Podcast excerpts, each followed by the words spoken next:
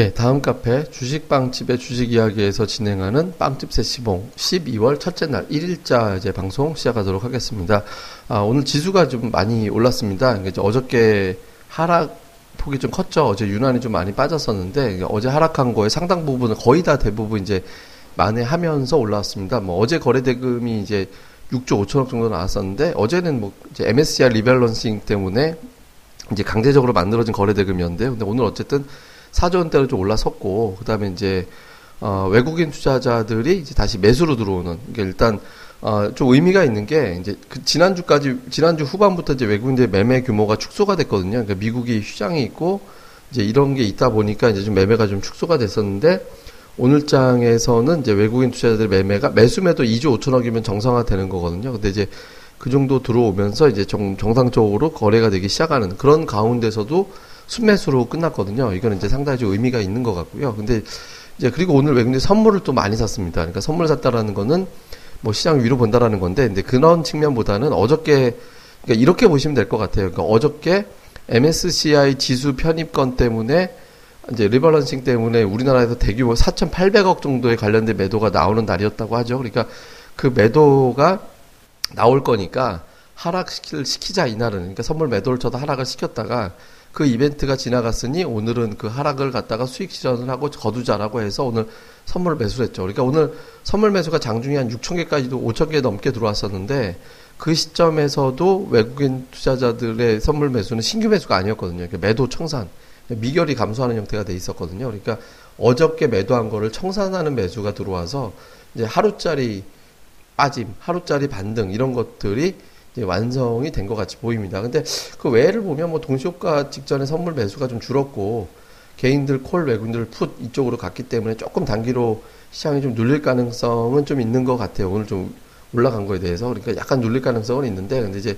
외국인들이 현물에서 일단 매수로 들어왔고 연기금이 쉽게 하락을 허용을 좀 안 하고 있는 상태고 어, 삼성전자가 좀 세게 움직였고 그다음에 이제 FTA 수혜주로 분류가 된답시고 자동차가 또 오늘 강하게 움직이고 해서 시장에 설령 조정이 나온다 하더라도 아주 거친 조정보다는 좀 무난한 어떤 조정 후에 이제 뭐 유럽 중앙은행 회의, 그다음에 이제 어 FMC 앞두고 이제 고용 지표 확인 뭐 이런 절차 이후에 이제 시장이 움직이게 되는 아, 그런 형태가 되지 않을까 싶습니다. 아마 아마 이번 주는 좀 뭐 쓸데없는 어떤 눌림 변동성 뭐 이런 게 좀 진행되다가 그 다음 주 옵션 선물 옵션 동시만계 있잖아요. 그러니까 그거 지나고 나서 이제 시장이 좀 방향을 본격적으로 잡지 않을까라고 생각을 합니다. 그래서 일단은 이제 하락 쪽 하던 거에서 2천을 바로 이제 복원을 해주면서 시장이 이제 다시 박스권으로 이제 바로 들어와서 이제 조금 안도할 수 있는 그런 분위기를 연출해 준 걸로 이제 만족하면 될 것 같습니다. 자세한 또 저희 멤버들 이제 불러가지고 저희가 또 이제 진행을 하도록 하겠습니다. 자, 지금부터 바로 연결하겠습니다.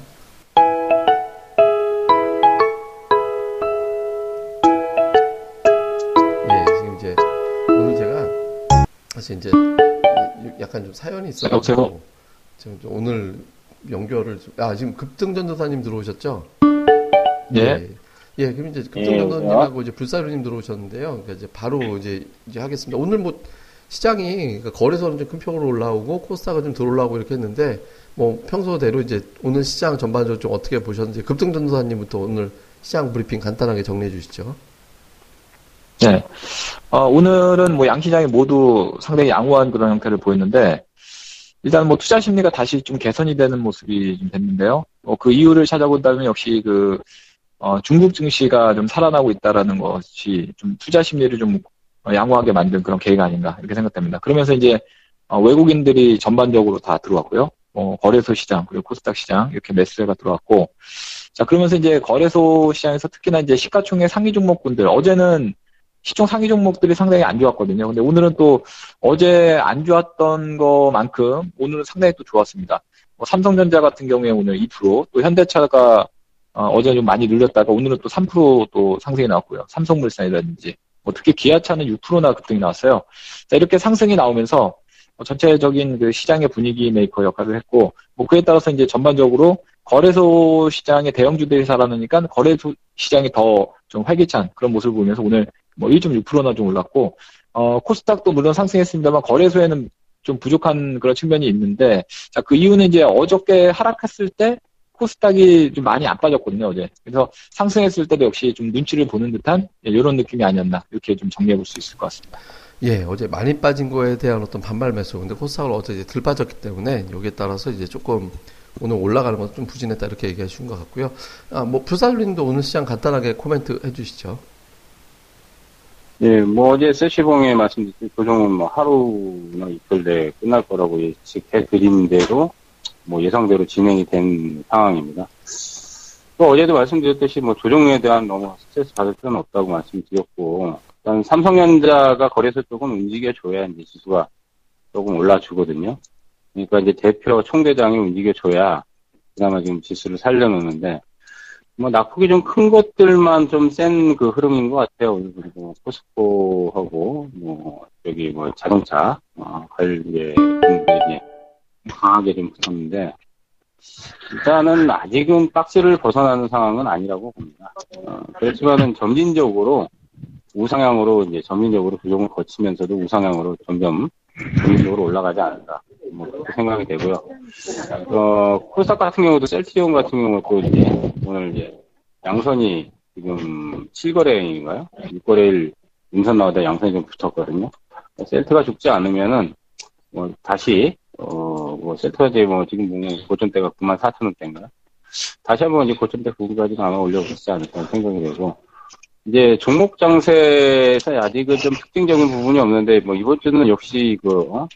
대부분 보면은 정치권 테마 관련주들이 어, 여전히 좀 어, 득세하는 그 흐름이 좀 진행이 되는데 그래도 매기가 조금은 어, 조금은 좀 순환이 되면서 좀 매기가 조금 확산되는 약간 분위기가 좀 나오고 있기 때문에 개별 종목 집중을 해도 어, 12월 달부터는 좀 괜찮아지지 않을까 저는 그렇게 생각을 하고 있습니다.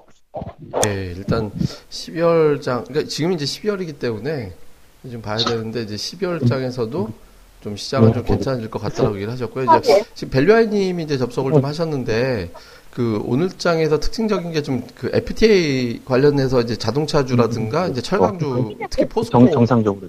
예 이렇게 좀 세게 움직이는 그런 모습이 좀 나왔거든요. 그래서 오늘 포스코가 보니까 어 장중 내내 지금 상승 어, 거의 4% 가까이 올랐네요. 이제 그리고 현대차가 이제 또 3.7%, 기아차가 6% 이렇게 올라갔는데 그 FTA 관련한 이런 내용들이 좀 해당되는 종목들을 또 추가적으로 좀 끌어낼 수 있는 재료가 된다라고 보세요? 아 지금 또 약간 여보세요? 예 지금 예, 저, 예, 예 예. 저한테 질문하셨나요? 예, 예. 지금 FTA 관련해서 아. 오늘 뭐 수혜주랍시고 자동차하고 철강이 좀 세게 움직였거든요. 그래서 이제 예, 예. 그 FTA 이슈가 그러니까 해당되는 종목들도 추가로 좀 끌어올릴 수 있을지 뭐 이런 의견들에 대해서 어떻게 생각하시는지 예, 정리를 좀 부탁을 드렸어요. 예. 예. 네, 우선 어쨌든 오늘 시장을 뭐 끌어올린 게 이제 현대차랑 이제 포스코가 뭐 대표적이다라고 좀 볼 수가 있겠는데요. 지금 사실상 그렇지만 뭐이 뭐 FTA라든지 이런 관련한 부분, 뭐 TPP라든지 뭐 항상 이런 부분이 나오는 것은 어, 실질적으로 이게 이 그 경제적인 뭐 영향을 미치는 부분이 여기 장기적인 부분이기 때문에 뭐 단기적으로 뭐 이렇게 큰 영향을 미칠 수는 없습니다. 그렇기 때문에 지금 시점에서는 아 사실 그냥 뭐 주가를 이제 주가가 이제 올라가는 그냥 뭐 명분이 됐다라고만 그렇게 뭐 보시면 될 것 같고요. 아 지금 가장 좀 중요한 핵심적인 거는 뭐 자동차, 현대차, 뭐 기아차 같은 경우에는 아 사실 뭐 환율이라든지 이런 뭐 외부 변수 부분이 좀 중요하기 때문에 아, 지금 뭐 FTA 관련한 부분은 중국 한중 FTA 관련 부분은 뭐 크게 뭐 실익은 영향은 없다라고 좀볼 수가 있겠고 실질적으로 뭐 현대차 같은 경우에는 중국에서 아, 이제 조인트 매트식으로 이제 그 공장을 다 설립을 해서 법인 설립해서 거기서 이제 현지에서 판매를 하고 있기 때문에 뭐 이에 대한 영향은 좀 미미하다라고 볼 수가 있겠고 어, 가장 핵심적인 거는 결국에는 오늘도 저희가 그 저희 그 VIP 빵집에 저희 그 밸류아인, 밸류아인 그 가치주책 강좌에 아, 올려드렸는데 가장 핵심적인 부분은 바로 이제 포스코 같은 경우에는 아, 이제 오늘 그 아침에 그 매일경제 신문에 아, 보도가 됐었는데 이 중국 업체들이 그동안 이제 공급 과잉으로 인해서 계속해서 좀 어려움을 겪으면서 드디어 이제 감산에 지금 돌입했다라는 그런 좀 소식이 지금 나오고 있는 상황이거든요. 아, 실질적으로 오늘 뭐 주가 상승은 뭐 FTA에 대한 뭐 기대감이라고 뭐볼 수가 있겠지만 아, 사실 뭐 포스코라든지 우리나라 국내 이제 철강 업체들한테는 아, 실익은 실, 실상 아, 실익은 전혀 없는 상황이고 결국에는 중국 그동안 이제 치킨 게임이 계속해서 이어졌는데 이 중국이 향후에 뭐 감산을 돌입한다든지 아니면 부실한 철강 업체들이 아, 도산을 한다든지 아니면 구조조정을 하게 되면 결국에는 이러한 치킨 게임이 좀 마무리가 되면서 이 철강 업황이 좀 좋아지지 않을까 뭐 그러한 어, 관점으로 좀 접근을 해야 되지 않을까 개인적으로 뭐 그렇게 보고 있고요. 오늘 가장 핵심적인 거는 앞서 말씀드린 것처럼 이 그동안에 뭐한 말에서 이제 무분별한 아 그럼 계속해서 뭐 철강 그 찍어냈었던 중국 업체들이 철강 업체들이 이제 감산에 돌입했다는 점은 아 상당히 좀 어, 굉장히 좀 어, 분기점이 될 만한 아 그러한 좀 큰 이슈가 아닌가 뭐 개인적으로 그렇게 좀 보고 있습니다. 예, 어쨌든 근데 뭐 일단 이제 적어도 FTA 관련된 어떤 내용은 이제 장기적인 관점으로 봐야 되는 거지, 그러니까 단기적인 관점으로 보는 건 좀 무리가 있다라는 점도 초반에 좀 설명을 좀 해주셨던 것 같고요.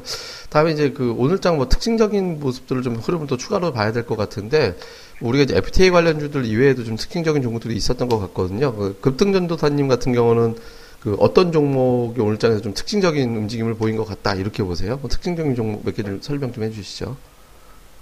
네. 아무래도 이제 뭐 특징적인 거라면 이제 급등주들을 많이 이제 우리가 좀 생각을 하는데, 어, 저가 그 빵집에서, 주식빵집에서 그 단기 투자할 수 있는 종목으로 좀 선정해드렸던 코아로직이 오늘 2연속 상한가 나왔거든요. 어제 상한가 이어서 어, 오늘까지 2연속 상한가입니다. 일단 뭐 제가 예상했던 목표가 뭐 그거보다 훨씬 더 뭐 강하게 움직이고 있는데 일단 요즘에 이렇게 그 상승하는 종목들을 보면은 코아로직 같은 경우에도 상승한, 상승한 배경이 아무래도 이제 매각 관련해서 그 이슈가 좀 됐었거든요. 그래서 뭐 최근에 이제 보면은 이런 식으로 이제 뭐 매각, 그 M&A라든지 뭐 매각에 대한 어떤 그런 이슈들, 이런 것들이 좀 어, 부각이 됐던 종목들이 어, 상당히 좀 탄력을 받고 움직이는 경우가 많은 것 같습니다. 그래서 뭐 앞으로도 이제 그런 이슈가 될 수 있는 종목, 그리고 또 혹시 뭐 장중이라도 이제 그런 이슈가 어, 돌발적으로 나오는 종목들은 우리가 좀 눈여겨서 좀 봐야 될 것 같고, 일단은 뭐 만약에 뭐 우리 그 빵집 회원님들께서 매수를 하셨다면은 뭐 올라갈 때마다 수익을 좀 챙기면서 가는 뭐 이런 전략을 좀 제시해 드릴 수 있을 것 같습니다. 네, 코아로직 이연속 상한가 다시 한번 축, 하드리겠습니다 예, 코아로직이 보니까 사실 뭐 제가 이제 개인적으로는 이렇게 썩 좋아하는 종목은 아닌데, 어우 근데 네, 저도 뭐 그렇게 기본적인 내용이 좋아서 추천한 건 아니고 요즘은 네. 이연속 상한가 나오면 그냥 한 방에 수익률로 따져놓고 보면 뭐 한 60% 이상이 터져버리니까 예, 그렇습니다. 옛날 저번에 한번 제가 젠트로를 빵집에서도 한번 그 여기 뭐냐 팟캐스트에서 한번 좀 서, 설명을 한번 드렸던 적이 있는데 그때도 예, 예. 젠트로가 엄청 날라갔었거든요. 한 100% 예, 예, 넘게 예. 급등했었는데 어 요번에도 코아로직이 좀 많이 터지네요.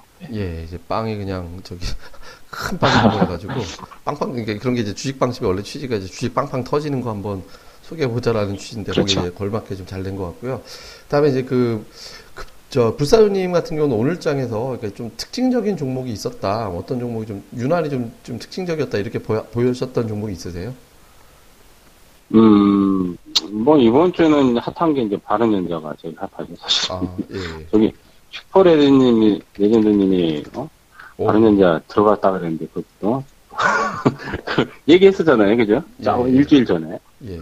완전히 뭐 핫하게 지금 날아가는데 뭐 중국 관련 또 이제 뭐 그 부분이 좀 수혜가 부각이 되고 이것도 정치 토막하고 또 엮, 엮인 것 같아요. 그러니까 예. 테마가 두 가지 세 가지가 엮인 것 같아요. 중국 투자 유치하고 정치권 또 테마까지 같이 엮인 것 같아가지고 뭐 지금은 사실 뭐 따라 들어가서 이제 막 추격 매수할 구간은 아니긴 한데 어쨌든 이런 종목들이 이제 한두 종목씩 나온다는 거는 테마성에서 가장 강력한 이슈를 가지고 있는 것들이 이제 초급등을 한단 말이에요. 예.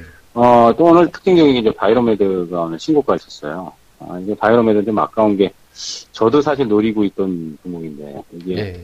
뭐, 제가 이제 뭐, 수년 전에 추천해가지고, 이제 뭐, 몇십, 어, 몇십 배 올라갔던 종목인데, 오. 이건 뭐 옛날 얘기고, 18만원대에서 뭐 한 2주, 2주, 3주를 계속 박스권을 만들다가, 어, 빼면 올려붙이고 빼면 올려붙이더라고요. 오늘 그 결국 21만 5천원 신고가를 딱 붙였는데, 지금 이제 어떻게 보면 이제 팔아야 될 시점이죠. 22만 어, 원 넘기면 팔아야 될 시점이긴 한데 어쨌든 이런 종목들이 저점에서 꽤 많이 올라온 상태에서 신고가를 냈다는 거는 어, 시장에서 선도를 치고 갈 수 있는 종목들이 이제 하나 둘씩은 더 어, 터져준다는 신호기 때문에 눈여겨 봐야 될 것 같고 어, 바이로메드 같은 경우는 이제 뭐 식이질환 치료제 이제 뭐 그쪽에 대한 어, 성과에 대한 가시화가 아마 뭐 몇 년 걸리겠지만은 그런 부분이 기대감이 가장 크기 때문에 주가가 굉장히 많이 올라왔지만은 어쨌든 바이오 쪽에서도 이렇게 하나 둘씩 또 이제 살아나는 종목들이 또 있다는 게 일단은 시장에서 어, 좋은 어,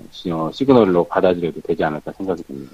예, 자 그러면 이번엔 좀 벨류아님한테 조금 다른 질문을 드릴게요. 그러니까 지금 12월 하면 또 우리가 이제 배당을 확정을 지어야 되는 기간이잖아요. 그래서 이제 지금 이제 투자자분들이 네. 배당 관련해서 좀 투자해 볼까라고 고민하시는 분들이 계신 것 같더라고요. 그래서 이런 분들한테 좀 조언을 해준다면 뭐 어떤 게 될까요? 지금 10월에 시작됐기 때문에 조금 이슈가 될 것 같거든요. 뭐 좀 의견을 좀 주시죠. 네, 우선 뭐 제가 배당 관련한 그 투자는 제가 예전 저희 그 팟캐스트에서도 한번 여러 번 좀 의견을 좀 드렸던 것 같은데요. 가장 배당주 같은 경우에는 어떻게 보면 이제 찬바람 불게 되면 보통 이제 배당주에 대해서 이제 언론이라든지 뭐 주식시장에서 항상 이제 관심이 좀 많아지는 상황인데 아, 오히려 근데 배당 투자의 적기는 이제 배당 시즌이 아니라 이제 배당 시즌이 지나가고 나서 아무도 배당에 관심을 안 가질 때 그때는 이제 배당락 12월 보통 이제 아, 기업들이 결산이 이제 12월 결산 법인이 많기 때문에 아, 12월 결산이 끝난 이후에 이제 1월에서 한 3월 정도가 배당주 투자에는 가장 좀 좋은 적기가 아닌가 개인적으로 생각을 하고 있습니다. 왜냐하면 어쨌든 배당락이 걸리면 배당락 한 걸린 만큼 이제 주가는 이제 거의 빠지기 마련인데 대부분은 이제 배당락 이후에는 이제 배당을 받고서 이제 빠져나가겠다라는 그러한 좀 생각이 좀 아, 많은 투자자들이 많기 때문에 아, 배당락이 뭐 배당금만큼 이제 만약 주가가 하락하게 되면 추가적으로 조금 매물이 더 추가적으로 나오는 경향이 좀 높거든요.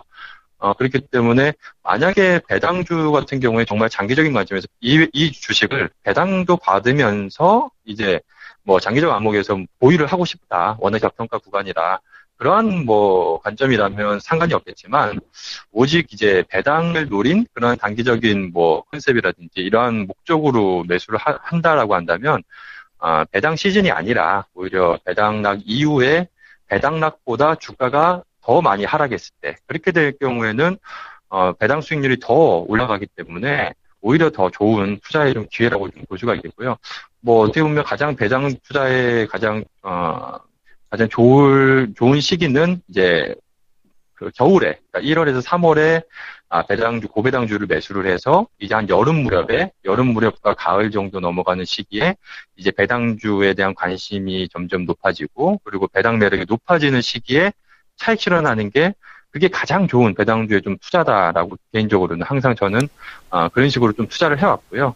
어, 그렇기 때문에 투자자분께서도 이 부분은 아마 아, 신중히 한번 공부를 한번 해보시고 아, 생각을 해보시고 한번 투자를 하면 굉장히 좀 좋은 투자가 되지 않을까 뭐 그렇게 좀 보고 있고요.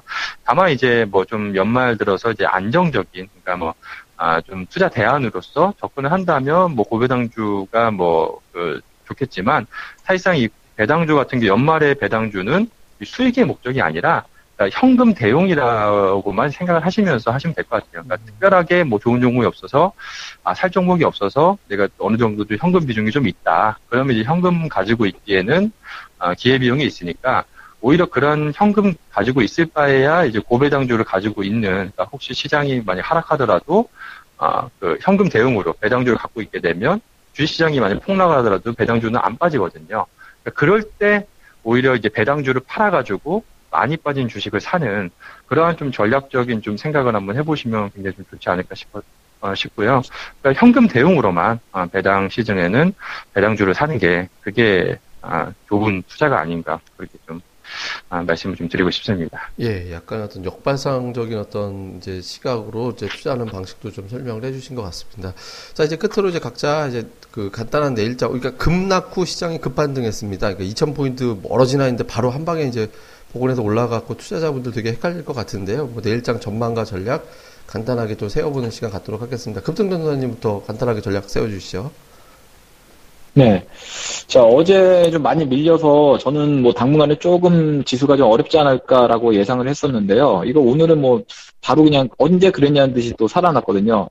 자, 그럼 이제 또 투자자들이 또 다시 이제 또 긍정적인 마인드가 또 크게 좀 어, 형성이 될 수 있는 구간인데 어, 뭐, 좀 조심스럽게 좀 대응을 했으면 좋겠어요. 지수가 좀 이렇게 멀, 널뛰기 장세로 좀 왔다 갔다 하기 때문에 매매하는 게 그렇게 쉽지만은 않은 것 같습니다. 그래서, 어, 오히려 뭐 이렇게 역으로 매매하면은 뭐 이렇게 올라갈 때 추격 매수했다가 내려갈 때 그냥 손절하고 하는 이런 악순환 매매가 될 수 있으니까, 어, 매매하는 데 있어서 더욱더 신중하게 하고 또 종목, 개별적으로 종목을 들어가면은 그 종목을 매매하는 데 있어서도 뭐 장중에 계속 변화가 생기거든요. 그래서 뭐 단번에 이렇게 뭐 매수하는 것보다 어떤 그 매수 타이밍을 또 잡고 대응하시고 또 어, 매수를 한다고 하더라도 이제 뭐 손절에 대한 어떤 그 기본적인 자기 나름대로 전략을 짜놓고 매매를 한다든지 이런 식의 그 대응이 좀 필요하지 않을까 이렇게 생각이 되고 있고 오늘 장대 양성이 뜨면서 분위기는 뭐 나쁘진 않습니다. 분위기는 앞으로 또 좋아질 수 있는 그런 부분을 형성했기 때문에 뭐 좋은 그런 결실을 맺을 수 있는 그런 구간이 또 아닌가 이렇게 생각되고 있고 또 관심 있게 볼 수 있는 종목은 역시 그 현대차 아까 뭐 잠깐도 그 밸류아이님도 말씀해 주셨지만 자동차 종목들 저도 아주 긍정적으로 생각하고 있거든요. 그래서 현재 현대차라든지 뭐 기아차 오늘 뭐 6% 급등했는데 뭐 이런 그 자동차주 그리고 또 자동차 부품주들 뭐 관심 있게 보시면 참 좋을 것 같습니다. 예, 차부품주까지 설명해 주셨고요. 불사르님도 내일장 전망과 전략 세워주시죠. 예, 이제 뭐 이제 어, 이번 주 3일 남았는데 뭐 간단하게 말씀드리면은 박스권이 더 된다고 보는데 거래소는 뭐 2천 이하는 어떻게 보면 이제 저점 매수 차원이고요. 어, 당장은 뭐 2,050을 뚫고 가지는 않기 때문에 이틀 이상 올라갈 때는 좀 추격은 자제를 해야 되는 게 좋을 것 같습니다. 그리고 이제 코스닥 같은 경우는 700선이 아직 뚫리지 않기 때문에 700 근처 가면 매도를 했다가 반대로 이제 이틀 이상 떨어지면 매수로 어, 해야 되는. 당분간 이제 이번 주까지는 아마 급등락이 같이 연출이 될 거라고 생각이 돼요. 근데 급등락이 연출이 된다고 어제도 시스봉에서 말씀이 급락이 나온다고 겁을 먹는 게 아니라 급락 때 매수를 해서 짧게 일단 매도했다가 다시 급락 때 매수하고 이제 수익을 보려면 그런 전략을 한 일주일 동안 취해줘야 될 것 같고요.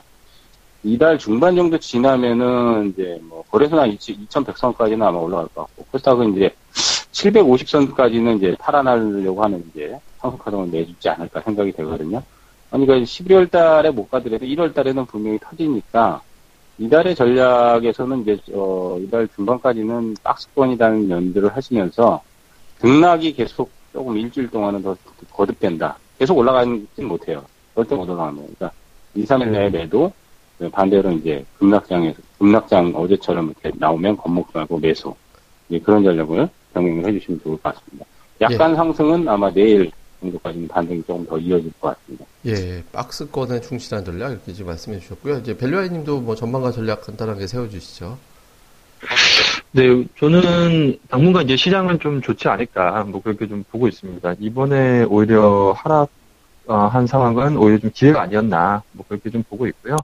어, 이번에 뭐 아시, 잘 아시다시피 뭐 저희 블로커님께서도 저희 시황 항상 올려주시지만 아, 그 중국에서 이번 중국 급락 원인은 그, 그 구조적인 뭐 문제가 아니라 어떻게 보면 좀 이벤트성, 일시적 그런 뭐 이슈였기 때문에 어, 이에 좀 반응이 좀 과하지 않았나 그렇게 좀 보고 있고요.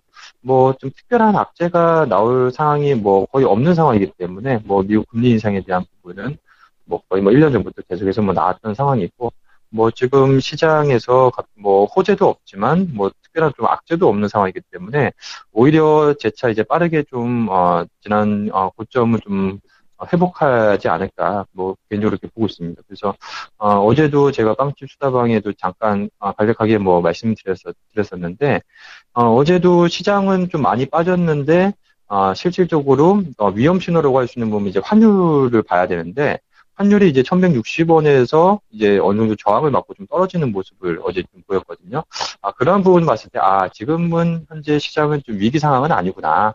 아, 그런 점을 좀 많이 좀 느꼈고요. 결국에는 아, 환율이 만약에 급격하게 뭐 움직임이 나온다라고 한다면, 아, 이제 시장이 좀 위기 상황으로 좀 인식을 할 수가 있겠는데, 지금 현재 뭐 환율 부분 봤을 때는 뭐 크게 아, 지금 뭐 위험한 좀 감지가 되지 않고 있어서, 어, 외국인의 뭐 이탈이라든지 뭐 이러한 부분은 좀 대안, 제한적이지 않을까 보고 있습니다. 그래서 어, 오히려 이제 시장은 조금 이제 어, 12월 연말 이전까지는 아, 계속 좀 안정적인 좀 상승 흐름이 좀 이어가지 않을까 좀 보고 있어서 저는 개인적으로 이제 좀 대형주, 아, 그동안 이제 아, 대형주들 많이 빠져 있는 대형주들 뭐 포스코 비롯해서 뭐 대형주 같은 경우에는 계속해서 어, 좀 좋은 모습을 좀 보여주지 않을까 뭐 그렇게 좀 생각을 하고 있습니다. 예, 대형주 그동안 좀 재미없었던 대형들 쪽에서 한번 좀 흐름을 좀 주목해 보자라고 이제 설명을 해주셨습니다. 예, 오늘 이렇게 좀 세 분이나 들어오셔가지고 뭐 좀 내용이 또더 다양했던 것 같습니다. 세 분 모두 고생하셨습니다. 네, 수고하셨습니다. 예.